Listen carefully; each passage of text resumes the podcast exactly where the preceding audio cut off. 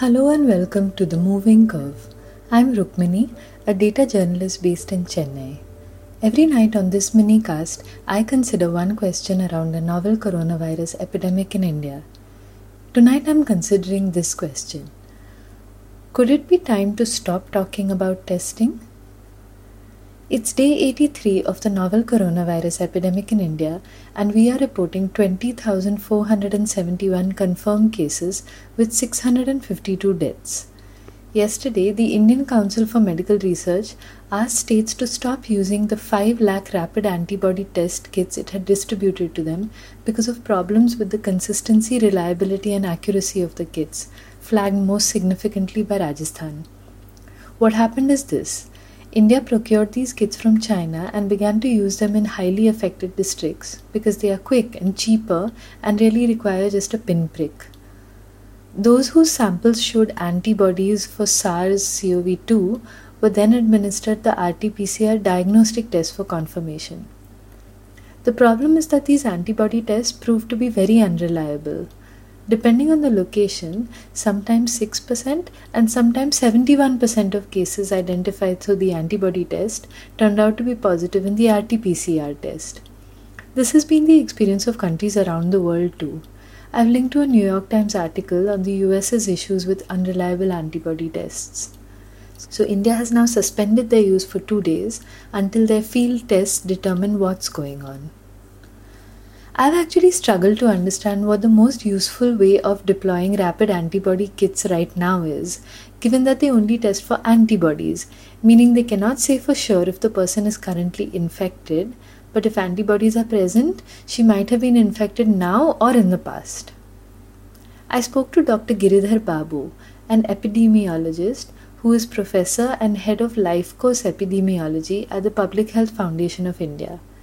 Dr. Babu says that they will be useful to understand larger population prevalence, particularly after the lockdown ends. There is definitely a great role for rapid uh, uh, diagnostic. It's in the in the sense that when you are uh, aiming for control or even understanding the disease at a large scale, once the lockdown is lifted, you would want to know what is the extent of the spread of this infection. Given that many people are uh, nearly 80% of them are showing only mild symptoms. So, probably for every infection, there might be many other people who are infected.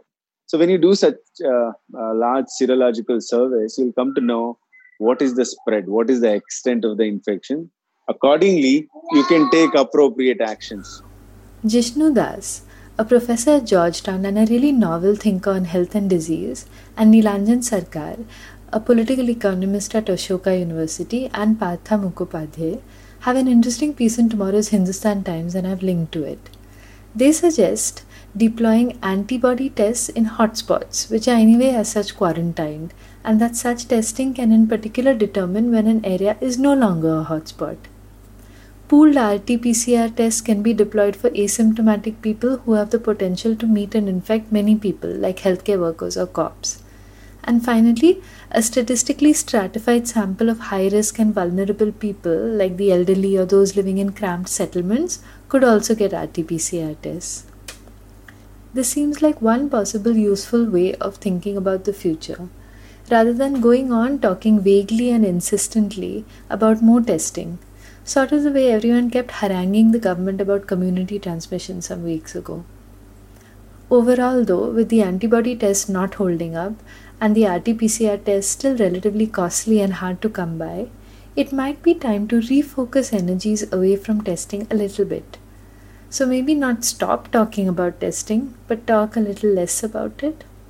Here's Dr. Babu on this. I, for one, believe that uh, there, there has been too much emphasis on testing, uh, as if uh, testing is the end by itself and not recognized as a tool for uh, you know reaching the outcome. And the outcome here is uh, ensuring that we do the containment, uh, right. containment, you know, fever with uh, any symptoms mm-hmm. Uh, which are respiratory in nature. If we are able to find such cases and then suspect COVID in them and make the testing, then it is far more beneficial.